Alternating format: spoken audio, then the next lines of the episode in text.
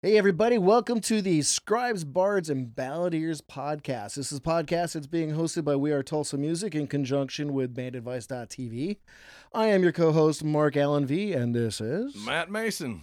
How's it going, Matt? Hey, pretty good. Guess who we got here? Who do we got we here? We got Jeff Graham here. Jeff Graham. How's it going, Jeff? What's up, man? Happy to be here. Awesome. Well, we're happy to have you here. So, what do we got? You're a singer songwriter, right? Uh, singer songwriter. Uh, sometimes you might see me with a band. Uh, uh, sometimes there might be a bass in my hand. Uh, sometimes, a lot of times it's a guitar. Uh, but uh, I guess I'm down here to talk about the new Jeff Graham and the Juvenation album. Sounds good. Well, so you you've you've been working hard on this. Like uh, it's been a little ways in the in the making, as m- much of this stuff will be. You know, with the independent singer songwriter thing around here. Tell us about it. Well, let me tell you where I wanted to record it because I just want to put a plug in for him. I wanted to get back out to Hank Charles, uh, who's got the great studio. I want to say it's somewhere in this part of town. Every time I, I'm lucky He's to in find Broken Arrow, isn't he? Broken Arrow. Bro- yeah. it, it was like, and uh, I've gotten to play there on Susan Herndon's album and uh, the Soul Surferos.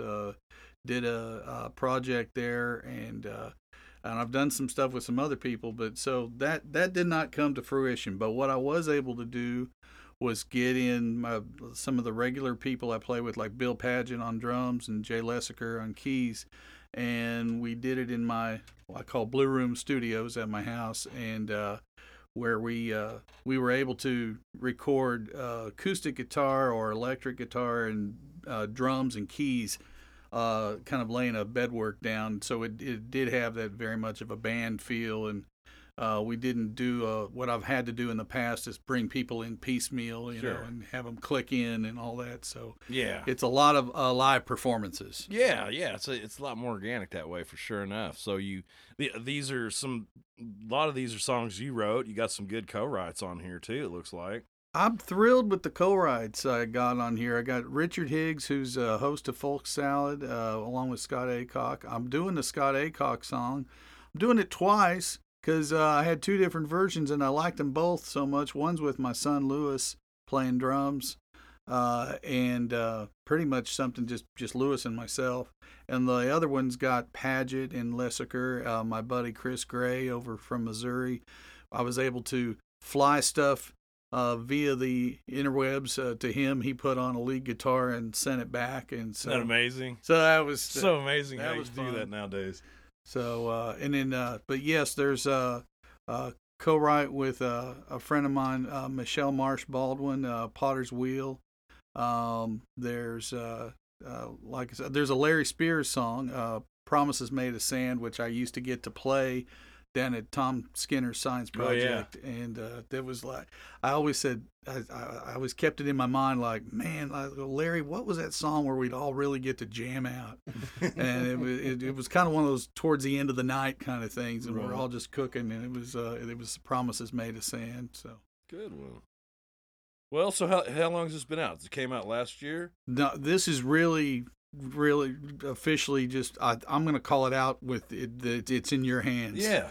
um to at the end of 2019 would when was that that you were on uh, f- uh, the folk salad? That was the end. Of, was like right around the end, wasn't it? Uh, We just uh, they had me on there, yeah, somewhere in the last. Uh, they ran some stuff. Yeah, it was like Yeah, off it, this- it was yeah. around November or something okay, like that. so they, yeah. they did about. I loved four- it. I, that sounded really good, man. Well, thank you. You got some skills on recording and producing and stuff. it's like as we were talking with Scott Evans, it's uh, every day is a learning. Uh, It uh, sure That is. is curve. And man, I just it gets to the point where you just you thirst for it. I thirst for learning. Oh yeah, especially with this, it's like I wish I just I, I I wish I could just go to school and uh, Mhm. just like you know, learn Logic. I, I record on Logic, but I've I've done Reaper and Cubase and uh, um, even uh, some Audacity. That's you know if, if it's free, you know. It's free, Yeah. yeah. yeah. I'm a garage band guy myself, so. And I love gra- uh, some of that. Uh, I think there's some Garage Band in there. Which I mean, too. that's uh, garage band is just Logic Light, anyways. That that was it. In fact, that's when I was going to per, when I was looking for something else. Someone said, "Well, if you like GarageBand, you need to look at Logic," and yep. so I, that was led me there. my next step. What keeps you going doing this? Uh, you know, it's you you, you get those those songs that you know you, I don't write a whole lot. I'm not I'm not real prolific. This is my sixth album since 1989. Okay. So uh, that was kind of uh, so. But when when I write them, I guess I guess I must go through a little bit of a process of scrapping lots of versions.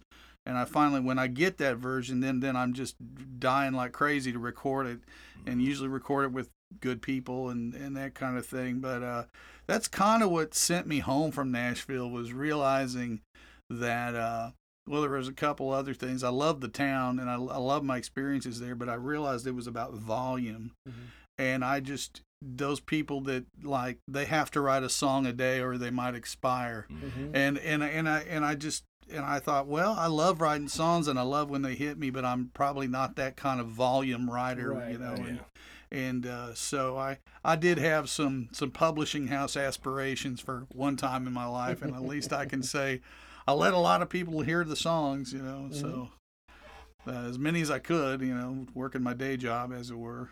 Yeah. And you, so you were out there. What? When was what? I was frame there in '94 to '97, and uh, um, it was it was re- I just I loved every bit of it. I, I played bass for a real good songwriter named Rod Picott uh, in his band, and uh, he has written a lot of songs with. Uh, he's written for some other people, but he just has had his own independent career, and he, he writes for with a guy named Slaid Cleaves, All right. who's on Rounder. One good year. I love that song. Yeah. Man, that's a great one. Yeah, and uh, it's uh, so I was kind of like I was already pitching my songs and playing my songs, but I heard his and I was like, I want to be around that. And he already had a guitar player, so I said, well, I play bass. And it kind of so helped that Rod was had been a bass player in many of these early, his early bands, so it's almost like I had an onboard bass teacher. Yeah. Cool. But uh, I did that project. I, I played with kind of a a, a, country rock band with. Uh, well, this is funny with the the first singer for Jackyl. He's my my good friend Ronnie Honeycutt, and he's an Oklahoma guy. He had he had been with Jackyl. The the the, the guys that were in that band they they disbanded, and that's when Jesse James Dupree kind of said, "Well, yeah, I can reconstitute this band, but it's gonna kind of go along my Yeah. lines." Yeah. But Ronnie ended up getting some co-writes on that album that went platinum, so he was able to put uh, uh, get his house in Nashville, and he put a studio in, and he put a down payment on a truck.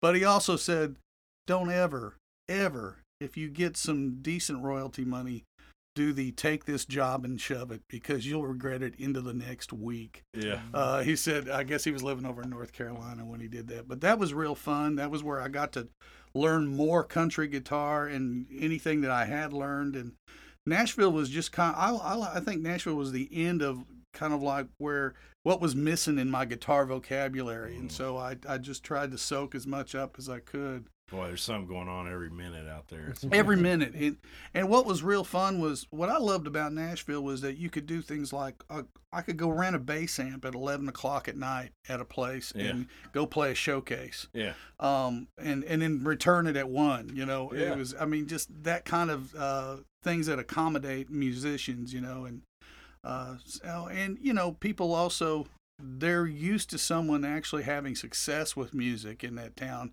So it's it's a different reaction than you get if you live anywhere else outside of maybe LA or New York or or Nashville is if you say I'm I'm I'm music or I do songwriting.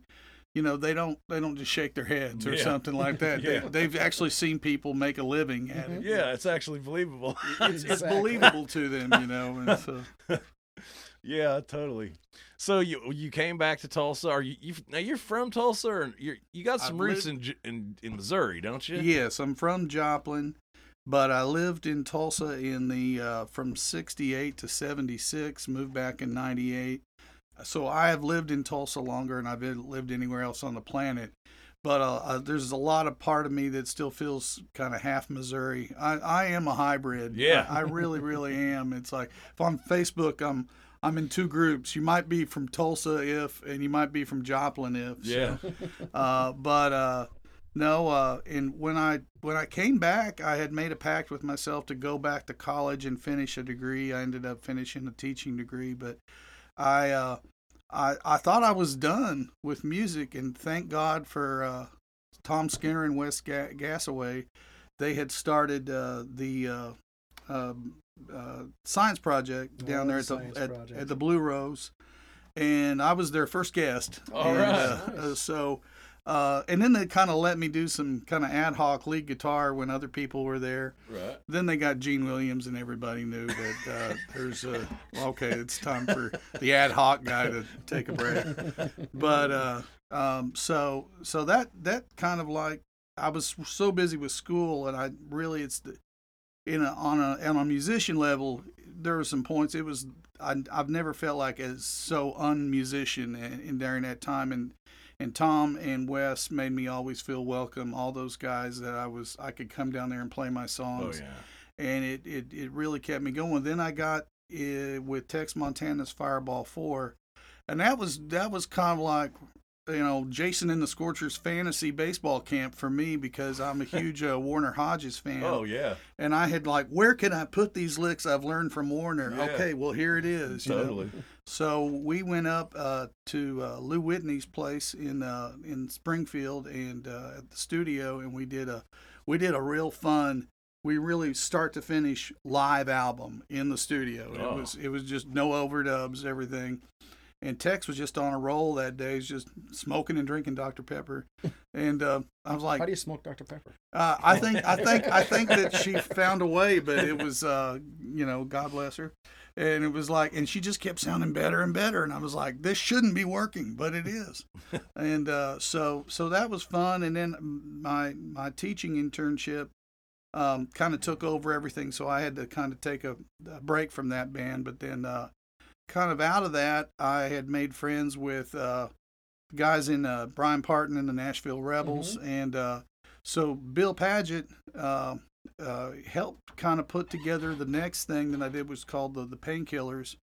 Uh, we had Neil Derrickson and Dennis Duesenberg for a while on bass, and then we got Dave White, and it just seemed like it. The ended- skin tight, Dave White. Skin tight, Dave White, and uh, it it it kind of kind of pulled all together. We I think uh, we did a fun little demo in my garage over in 23rd Street, um, where uh, he uh, we did uh, Dave's. Uh, he had an Alesis ADAT Oh, right. situation, and uh, we so we so there's a little three song demo uh, that I'd love to just kind of get out there. That that's all we ever really ended up doing.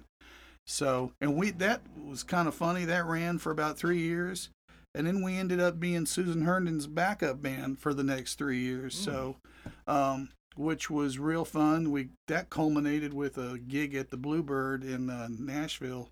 They really liked her album, and I, I was I was doing the whole fake management thing where Oh yeah. we're like like uh, uh where I'm with Big Boy Productions. What, what was your name? What was your name that you I used? had something that I really liked. I can't remember, but it, it was funny. I was teaching out at Skiatook Middle School, and they called me while I was in class, and they said, "We really like this album," and so I didn't have to put on. They they loved the album, so it was an easy sell. So we booked a fun little Fort Smith, Memphis, Nashville.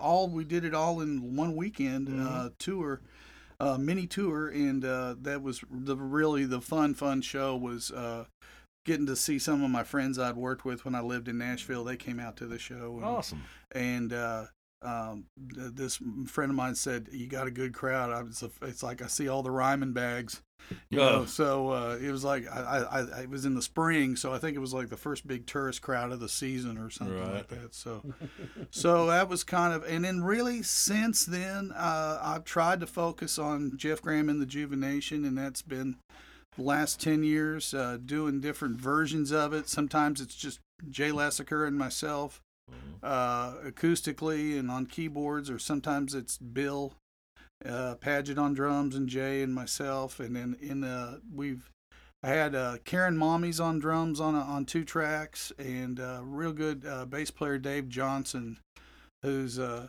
played with uh, Nude Furniture. Uh, he's on there too. So on a couple tracks. So that's this is kind of representative of kind of what I've tried to put my work into the last ten years. Is, Well, let's go ahead and hear uh, hear one of the songs off of that. What are you going to lead off with? uh, I think it's a life of crime. Life of Crime. All right. All right, one, two, three, four.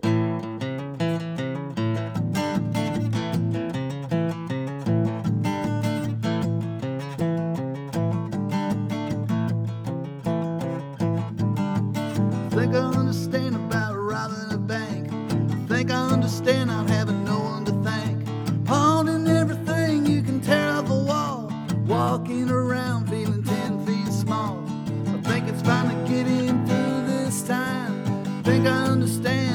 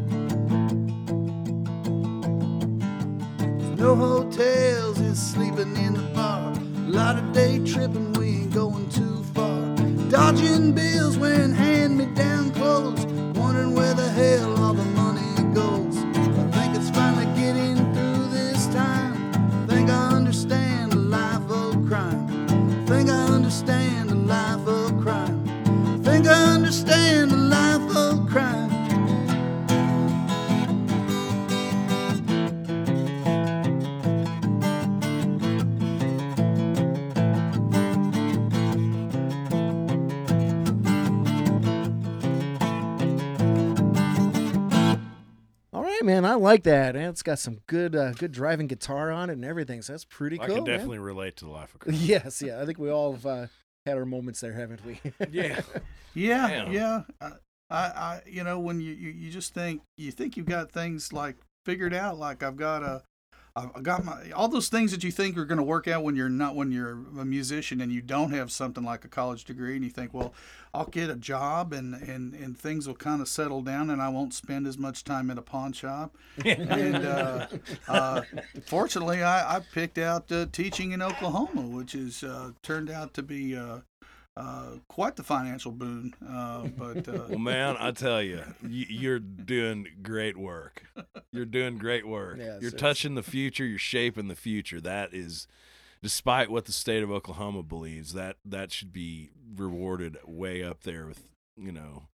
Uh, the doctor and lawyer level, you know, at I least I I, agree. I think. So I got two kids in public school, so I definitely appreciate teachers. So. you start to relate to like, okay, I get. I think I'm starting to understand, you know, forgery, you know, grand theft. You know, I don't think I'd be good at any of it. No. I, I, I think I, I'd be the first guy to say, "Well, how's this caper going to go down?" You know, and I, and it, it's like so. So I, I know I would be a real failure at it, but I, I you know, you, you just uh, we went ten years without a raise, and it was like uh, you just start to relate. You Yeah. know? and, and so so that's where that came out of. It's like watching those white collar crime TV shows on Crime TV or whatever. You're like, Yeah. "Hmm, Man. Um, ideas. where did he go wrong? exactly? But then you think you're just like, man, if I got caught doing something like that, I mean, they'd throw me so far in jail, I'd have to pump air back to me. you Oh, that's it. That's it. And another place I would not be successful. Oh in. man, I wouldn't be successful there Yeah. either. I've Uh, seen yeah. Shawshank Redemption too many times. Yeah. so- Yeah. So now, recently, you were involved with the Soul Surferos, right? Yes. And so that that's taken a, a kind of interesting turn here lately. Uh, the bass player Kelly, he had now how long was he had cancer for a while? It was, I think, diagnosed a, a year and a half ago, uh, maybe two years. I'm, I'm, I'm kind of getting a little blurry on it, but uh, I, I think that it, they might have just caught it too late. I'm not sure, but we still, we were doing a gig at the Mercury back about three or four months ago. You know, so it's uh, He wasn't gonna let him slow it down. Wasn't gonna let it slow no, he he was he was he was real determined, and in in the Surferos was his baby. That was Mhm. like he. Uh, I'd known him from playing in Larkin and Sarah Wagner and the Papadelphics, and uh, he he gets he, I think he messaged me or something and said, "I have an idea," and uh, it's like I have this project or this thing I want to do, and and uh, I thought I was going to get to go hunting Bigfoot with him because you know because he liked to do that, Yeah. and uh, and so um, I uh, then he you know goes surf. And I go, well, I go, are we doing the Beach Boys or are we going to do Dick Dale? He goes, Dick Dale Yeah.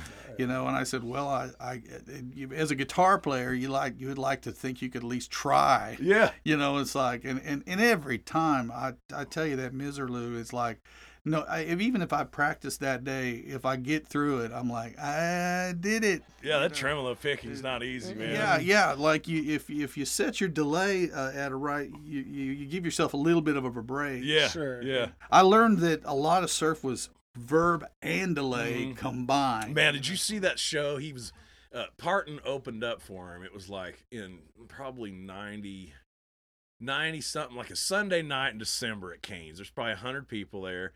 He comes out and like within the first, you know, minute or two of Misirlou, he breaks a string. oh wow And I'm just like, okay, your average person, they're gonna be like, okay, it'd just be like, over. yeah, you know. So he he whips out a string, the band drops back. He whips out a string, starts talking to the audience, gets it on there. I mean, it, it was like he turned this into a, a showstopper, uh-huh literally. Mm. It was like, wow, man, I just I, I've never seen this before. This guy breaks a string, and it's not like somebody brings him another guitar all strung up and ready to go. yeah He's whipping this out of his pocket and putting the string on and telling us a story while the band drops back, you know. And I thought, like you that- rehearsed it a hundred times. yeah, huh? that's like that's real entertainment, you know. I, I I got to open for him with Tex, and then I saw him at Unit D, and Yeah. I've just like I've been just it was he was he he just had a, a charisma. Yeah. you know he really really did. He had that kind of sly grin. You Yeah. know, like you know you, we're all Boy, and he was an interesting guy, man. Yeah. I mean, he had you know a lot of exotic animals. He was a pilot. He had those clubs out in L.A. yeah.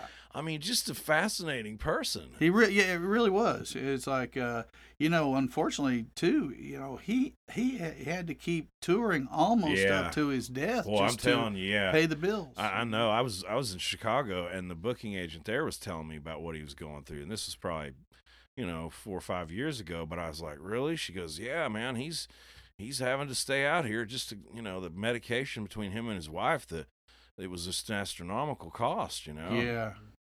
Um, yeah, and the funny thing at the Unit D show, I got I got to meet Rick Nielsen's son, who was playing Oh, drums, Miles He's a Nielsen. who, Yeah. who was Yeah. playing drums Yeah. for him, and nicest kid uh, in the world. And uh, I had just seen his dad on one of those cooking channels because he had he had a pizza place in Chicago. Oh, Chicago. it's great. Yeah, it looked that's really great. cool. So It's great. So I uh, went there and I sat down oh, and I, you know, you kind of look around. There, it's not like a shrine to Rick Nielsen or anything, but he's got a few guitars here and there and there, and and so I, I see this kid, you know, and he's sitting there and he's looking at this guitar, kind of sitting over at this table next to us, and he's like, "I wonder whose guitar that is."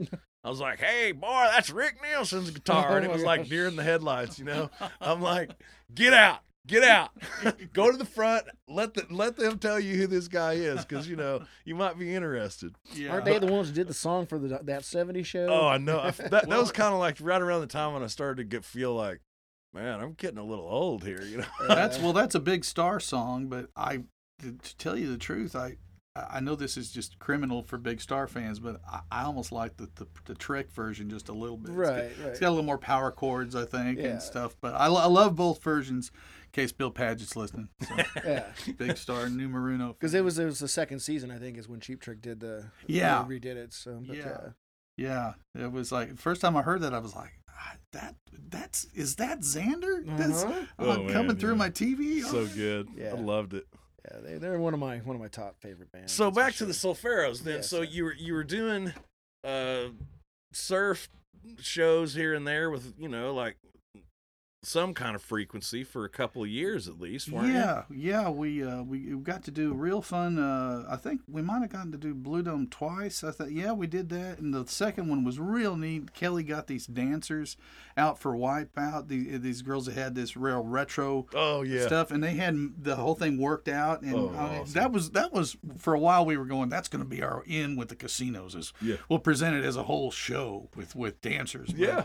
I don't know. You know, we're. I guess they call me Stranger things have happened, man. so, uh, so yeah, and we got to do um, we got to do some fun opening things at Unit D, uh, uh, thanks to Ilanka and Jeff uh, having us. Um, we uh, got to do a show. We provided the drums for Joe King Carrasco, oh, and I was completely. I just remembered him as he seemed like kind of like a cut rate B 52s when he had his MTV era. I had no idea he was a really good guitar Yeah. player, and he had uh, his second guitar. Uh, I don't know if you ever have seen Webb Wilder. oh yeah. Okay, Webb's always got something interesting going with both guitars. Yeah. they're they're they're rarely doing the same exact thing hmm kind of like Brad and Joe and Aerosmith or something. Yeah. So, so it was like that. Uh, this gu- guitar that uh, Carrasco had, this guitar player, had one of the most realistic keyboard sounding pedals that he would just. Yeah, I, I think he must have been an actual keyboard player. Uh-huh. But he would because what he did was like you could close your eyes and like, well, they just added a fifth guy. That I Like a synth.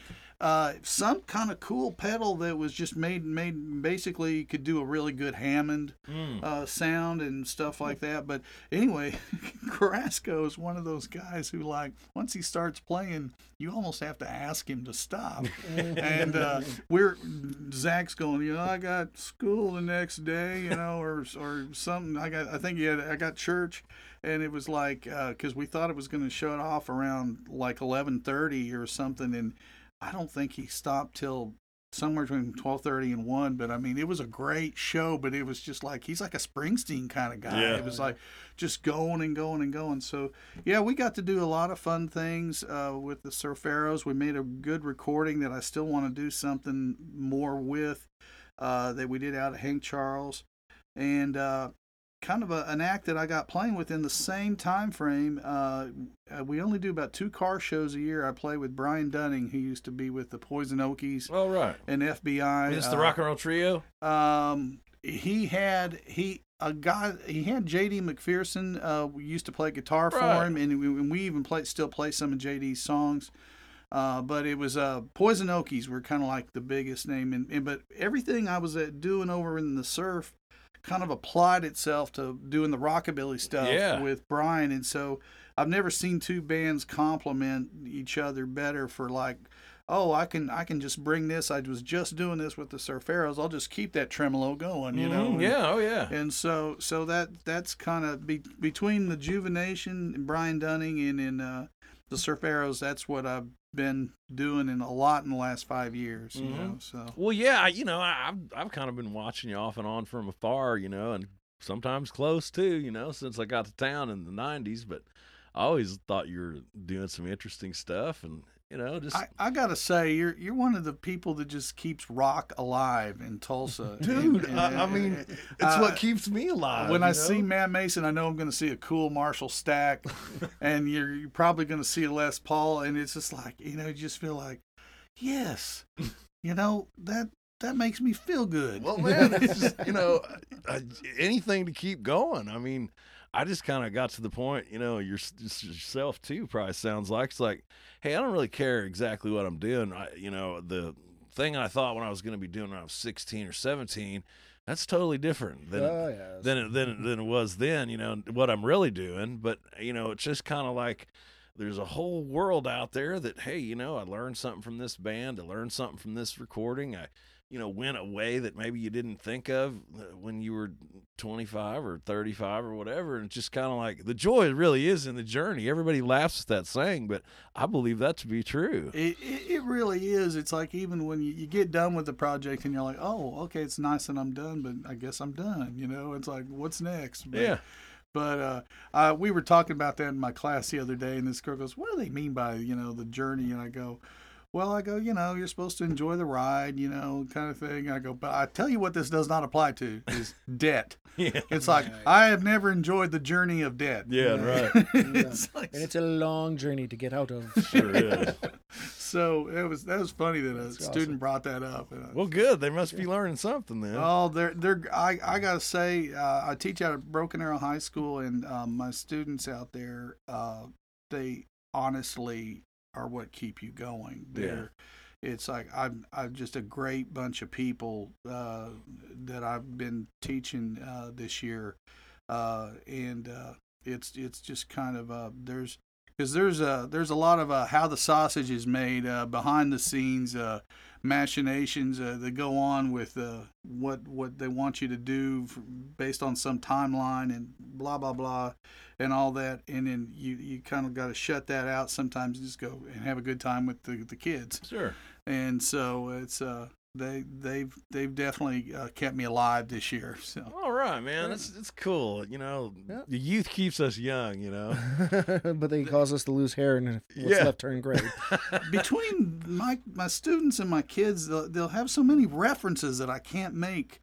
Even even if I've seen the movie or Right. something, you know, like like a, hey, you know, like my son's a king of this, and it's like he'll refer to some movie, and it's like it's a movie I've seen, and I just but I, he, he's got the minutia of it, you know, memorized, you know, but. uh every now and then you get a win. A couple of months ago, my, my youngest daughter's looking out the window and somebody had pulled up an RV and she goes, That right there is an RV. It's like, Yes, Christmas vacation.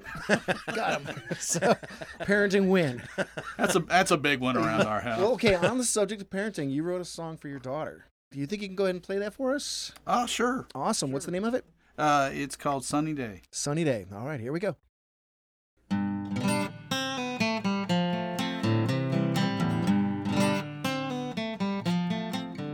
She's as fierce as the north wind blowing across the sea. She loves with a passion, now she's yelling at me. She sleeps, she's an angel, nothing more, nothing less. Now it's the morning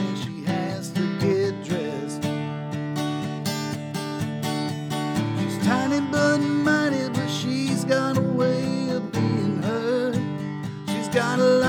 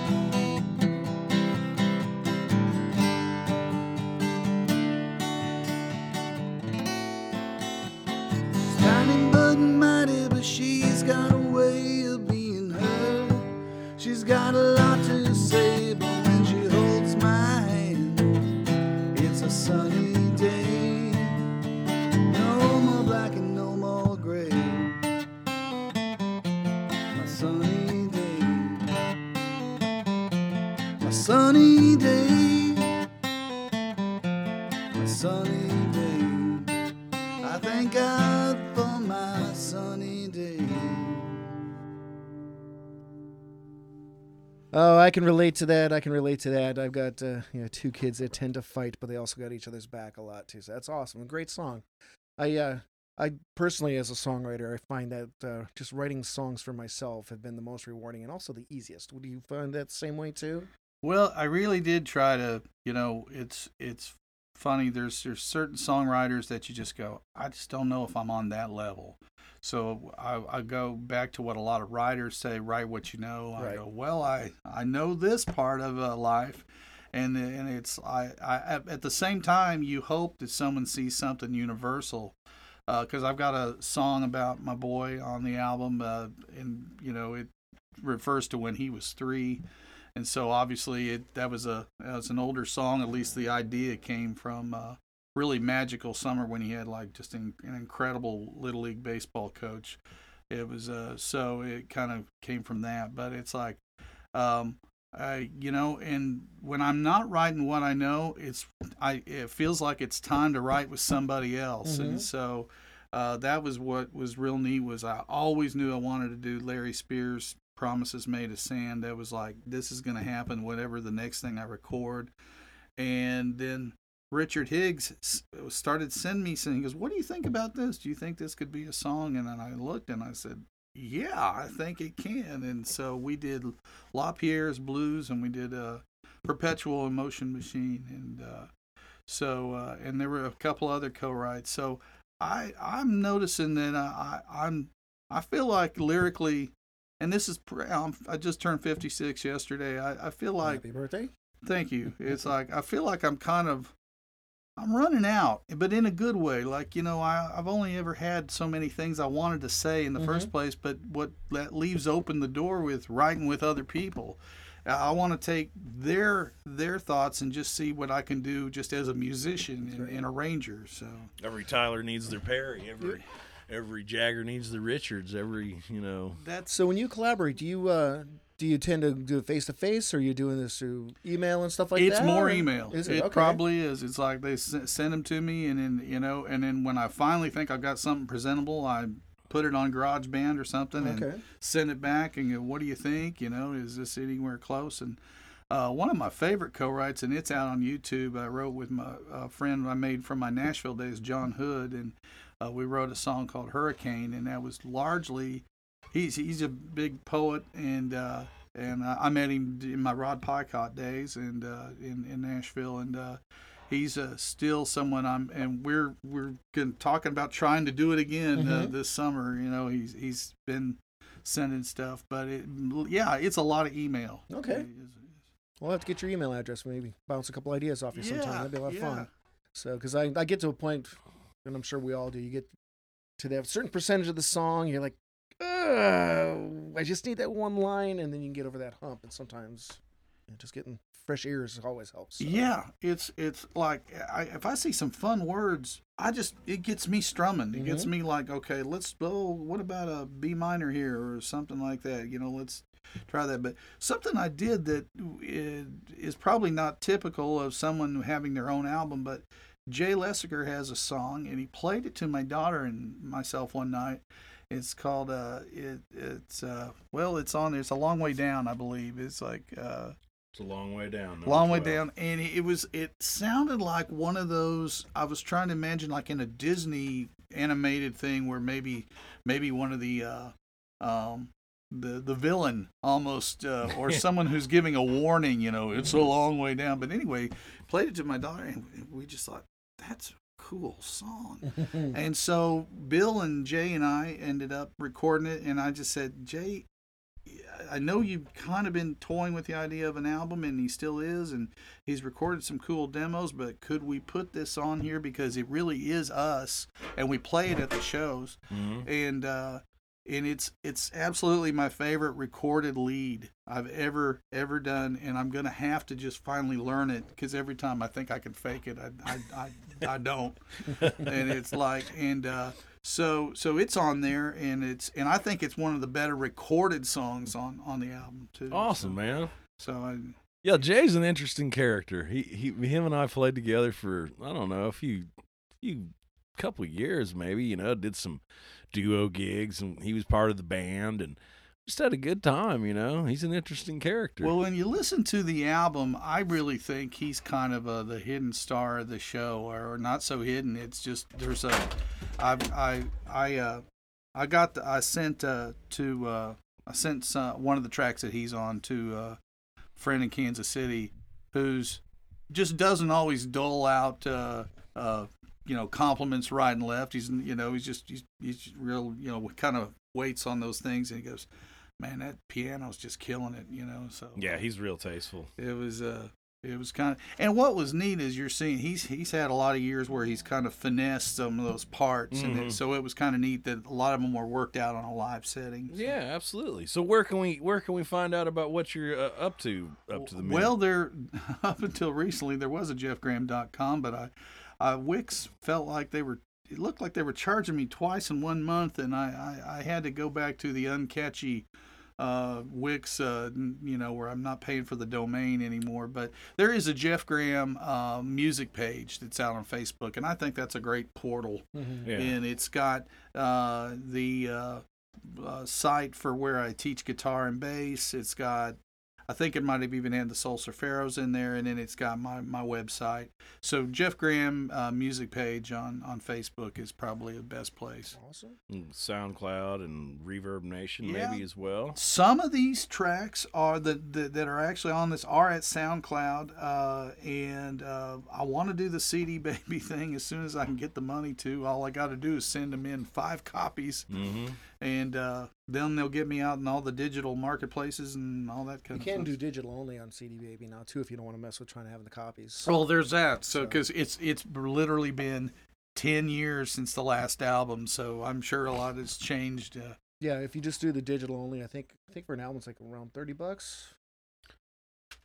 Know it's $9 a song. That sounds sounds right. If you go the pro publishing, it's probably like a little bit Right. more. But they run sales all the time, you know. uh, And you can pre-purchase. I, I pre-purchased a block of singles for like seven bucks a single, okay. and uh, gets you on Spotify, Apple Tunes, uh, yeah, Apple iTunes. I was gonna say, about, about 30, 30 some odd services streaming and and uh, digital stores. All my older stuff is all out on Spotify and it's on iTunes and everything. So this uh, hopefully will join his uh, Mhm. his brethren uh, there. But uh, so when I look for your stuff, what is it listed under? Uh, you can go to uh, Mark Five Music on YouTube. Is kind of where I'm putting my stuff right now, Okay. and uh, I, I put a song out under Mad Dog Mark and the Blues Sounds as my Christmas time blues. Then under Mark Allen Vierthal is my classical guitar pieces that I've written, and then I've got one under Mark V, but I've got to change it because there's another Mark V out there, and he's kind of a hip hop guy with this guy named Poogie, and I don't want to be associated with Poogie, so. but I'm getting ready to release a bunch of stuff in the next, uh, probably in the, within the next three or four weeks, and it'll be under Mark Allen V. So, but uh, yeah, if you just go to Mark Five Music on YouTube, that's really about the, Okay. or on Facebook. There's a Mark Five Music page with the numeral five, and it'll be on Facebook. So What about Matt Mason? Is it- rocks. All right, there we go. That's the portal to all of it. It's To all of dependable. it. Yeah, well, you know, I, I you read all this stuff all the time, and I, I've been seeing lately, you know, it's not necessary for a musician to have a website, and I'm like, I can kind of see where that would, you could probably do it that way, and I I did it that way for quite a while. like your website though. Uh, It's- it's yeah, I mean, It's just got- having a site, you know, I, I think okay, no matter what happens with Facebook or SoundCloud, I mean, every day it's like another thing you got to get Right. on. another supposedly. platform. It's, I having mean- your own domain, you have your own address. It's a one-stop shop. Yeah, And I, I do have the Mark5Music.com. I have not built that thing out yet, but you know, to your point though, too, is when you're posting stuff. Let's say you have your your, your songs on all these different platforms, and you post something on Facebook. Hey, go purchase my stuff here. Well, nine out of ten people may not be on Apple. They may be Android. So how do you do it? Well, Yeah. you can use your your website as the link itself. So now you post to that particular thing, and it's got all the list on it. it's like the same when you know when you you'd you'd release an album and okay if you're really big time of course it's going to go into sam goody hastings all the big chains musically. then you know maybe you just like hey i got a couple of these down at starship and i got a couple of them at my friend's store and Yeah. stillwater you know it's kind of like that only technology now Right. you know You and- know, I don't know if you've gotten this. This is kind of funny. It's kind of like because I I am with BMI and I, I had th- this guy in Austin help me years ago back in '89 set up my little Boys of Summer publishing or whatever. Well, it's like um, I always thought, man, it would be cool if I just got some little royalty, you know, like. And not a while back, I got one for uh, you know, 75 bucks. Some something called Nicktoons had picked up something that was out there but they, they got me. You know, th- then the next one was like for three dollars and seventy one cents. but it's like so. Uh, but every once in a while, you know, it's it's kind of you know, we talk about there's the high end. I'm sure John Mellencamp has probably seen a, a difference in his royalty stream. But for you and I, Mhm. all of us down here, you know, there's no other nobody else is going to send me $75 you know it's like so it's like uh, i was telling kids at school i said might as well go through the process of getting yourself you know listed with ascap or bmi and and the, you know you never know what's going to come back you know? Yeah. And there's so much more to it now too. And, and Sound Exchange is uh, actually they're the ones that are actually doing the streaming royalties for the performing artists. You know, in, the United States, typically the uh, the artists did not get performance royalties. They did not get spins on the radio. They get the mechanical, but not the the, the performance because that's the way the record deals worked, so that they get the stuff on the radio.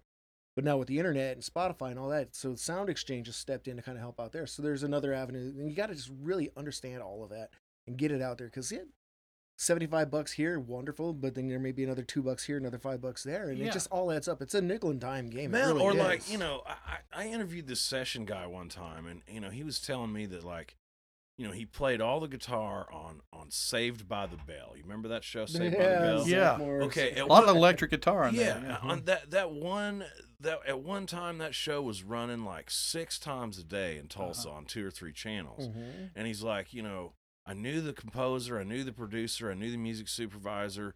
You know, they cut they cut us all in on it, and he's just like, you know, everywhere around the world, somewhere my guitar is playing somehow. You know, Uh-huh. and he's like, you know, I might get a, a, a little bit here and a little bit there, but you know, those kind of opportunities are just life changers. yep yep they are it's uh it's getting a variety of things uh, you know it's like uh one other project i just did a, a year ago and i thought i'd put it on there because i know he'd, he'd like me to do this i did a thing for a a friend this is weird uh, one of my early cover bands or bands i was in right out of high school uh, out of uh, Lamar, Missouri. We were it was my first road band, and we did a lot of top forty, but we had a few originals. Well, those originals were written by a guy named Mike Mallory, and I always liked him. We made kind of a real hissy, uh, a lot of noise demo tape where I, I liked how it sounded, but that's where kind of it sat. And then that band kind of dissipated over the years. Uh, uh, but uh, anyway, I got back in contact with him through Facebook, and he uh, said, "Well, I have this idea that I want to do," and he started sending me these MP3s of songs he had written with the a guitar player who was in Forces, the band I was referring to, before me. And it, the stuff was done around 89, 90, and it was just, it, it was very edgy, you know, I, I'd say for that, that time, re- really well done. And I was like, I was kind of mystified. I was like, what this there was a lot of work put in this recording and they, it almost kind of like some of the songs reminded me of Duran Duran with more muscle Yeah. you know, a little bit, you know, like what if you had heavier guitars or Yeah. something, but it had that pop side to, Right. to it. Anyway, I don't, I guess, I, I guess this never was released. I guess there's, uh, for we just did ten songs, but I guess there's tons he wrote with this uh, guitar player Brian Sullivan. Uh, guy just run, works at a radio station now over somewhere in Southwest Missouri, but uh, it was uh, I, when I looked at it, I, I was really listening. I was like, this is a criminal that I mean it was I was trying to kind of recreate it basically and I did it in my Logic Pro studio and did it with a lot of loops my son played on a little bit of it and uh, but I always felt like people really should get to I wish that they would get to hear the original that I was working from but I was working from really it's almost like someone made a really really good recording and dumped it down to a cassette uh, like like you you spent like twenty five hundred dollars in the studio that day, and let's just mix it to this hissy cassette. So, but it, it was real really good stuff, and so I'm glad that people have liked it. But every time someone says something, you know, it's called Mike Mallory's low frequency uh, uh, drivers. And uh, if you see on my Facebook, I try to post if he posts something, but that's me on guitar and bass and, pro- and putting together the stuff and uh, we had to bring a guest vocalist in for the stuff that was way too high for me, but then I tried to do most of the other stuff. But it was uh, it was a little bit. It's not like my stuff at all. It's it's a little different. It's almost like something that I would have done, you know, 30 years ago, you Mm-hmm. know, guitar wise. But but anyway, it was it was a interesting project. But when they complimented, I'd say you should have heard what I had had to work from. It was Yeah. incredible. It was like the greatest lost album I think I've ever heard. you Yeah, know, so- man. I tell you, it's Anyway, sorry. those stories like that are Yeah. they're they're always good to hear and just wonder what could have happened. You know, it's just the never-ending He made chase. he even made they even made a video, and the video looked like it's something you could have seen on MTV. Wow, you know, man. It's just- that cost a lot of money back then, huh? Yeah, and I I think I think they did it uh, on a. They had some production stuff out at MSSC in Joplin, and that they had a, Oh, right available to them. Cool. And so it was it was kind of like I just feel like you know well you know it's like if I ever if I ever got a hold of those masters I would just take that somewhere and put it out and you say this is what you should hear. Does he Nice. still have them?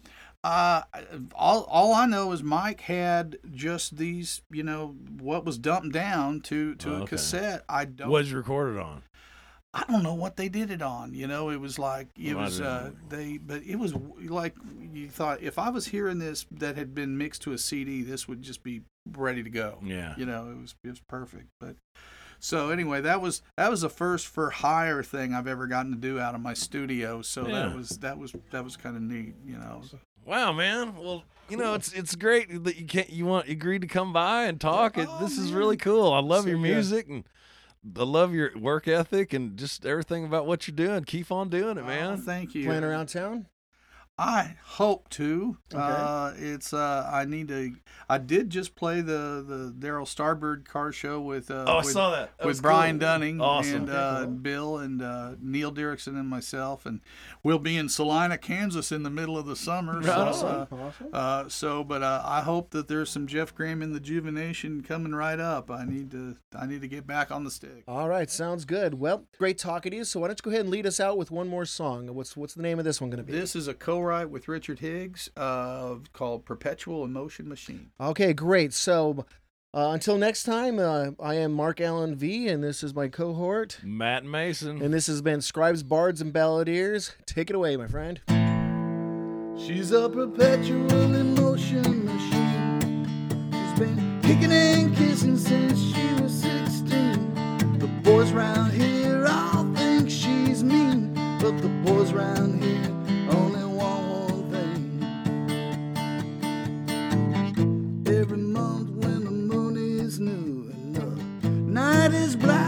she's feeling blue, she's got strange reason, it's a tale too. He keeps coming back, but he never comes true. She thinks about around her with a wicked grin, who woos her away to a life of sin. But along comes her daddy with big strong hands, knocking down the door to take her back again. She's a perpetual since she was 16. The boys round here